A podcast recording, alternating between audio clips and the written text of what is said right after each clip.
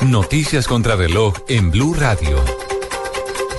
3.40 minutos de la tarde es momento de las noticias contra reloj en Blue Radio. La Defensoría rechazó la posibilidad de que los departamentos devuelvan los dineros de los programas de alimentación escolar al gobierno. Todo esto por cuenta del desfinanciamiento. Jorge Herrera.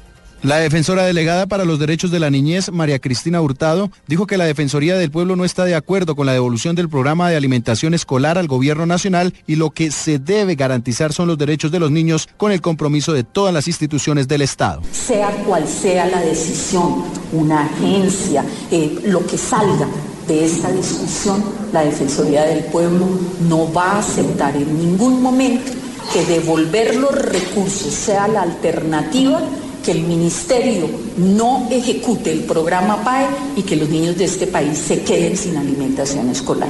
El organismo humanitario asegura que velará por la garantía de los derechos de los niños y adolescentes en referencia al cumplimiento en la entrega de los refrigerios escolares en todas las instituciones del país. Jorge Herrera, Blue Radio.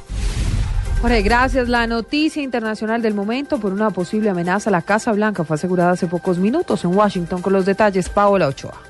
A esta hora en Washington se encuentra cerrada la entrada norte de la Casa Blanca. Todo parece indicar que un turista que estaba muy cerca de la Casa Presidencial saltó la reja y se metió a los jardines de precisamente la residencia del presidente de los Estados Unidos. El servicio secreto inmediatamente desalojó todos los turistas que por allí pasaban. También ordenó el cierre de la entrada norte, pero al parecer la situación está ya completamente bajo control y no hay sospechas de ningún otro acto, muchísimo menos por fortuna, de un acto terrorista.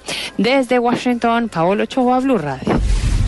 342 más noticias a esta hora en Blue Radio. A través de su cuenta en Twitter, el presidente Juan Manuel Santos confirmó la designación eh, del economista y politólogo Camilo Granada como nuevo ministro consejero de comunicaciones, esto en reemplazo de Pilar Calderón.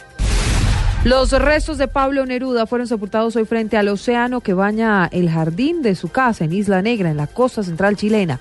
Tres años después de la exhumación con la que se pretendía establecer si el poeta había sido o no asesinado durante la dictadura de Augusto Pinochet.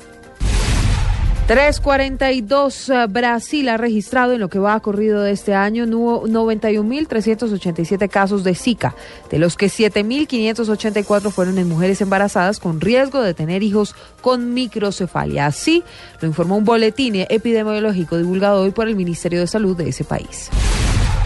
Todo en noticias a las 3.42, más información en blueradio.com y arroba Blue Radio Co. Continúen en compañía de Blog Deportivo.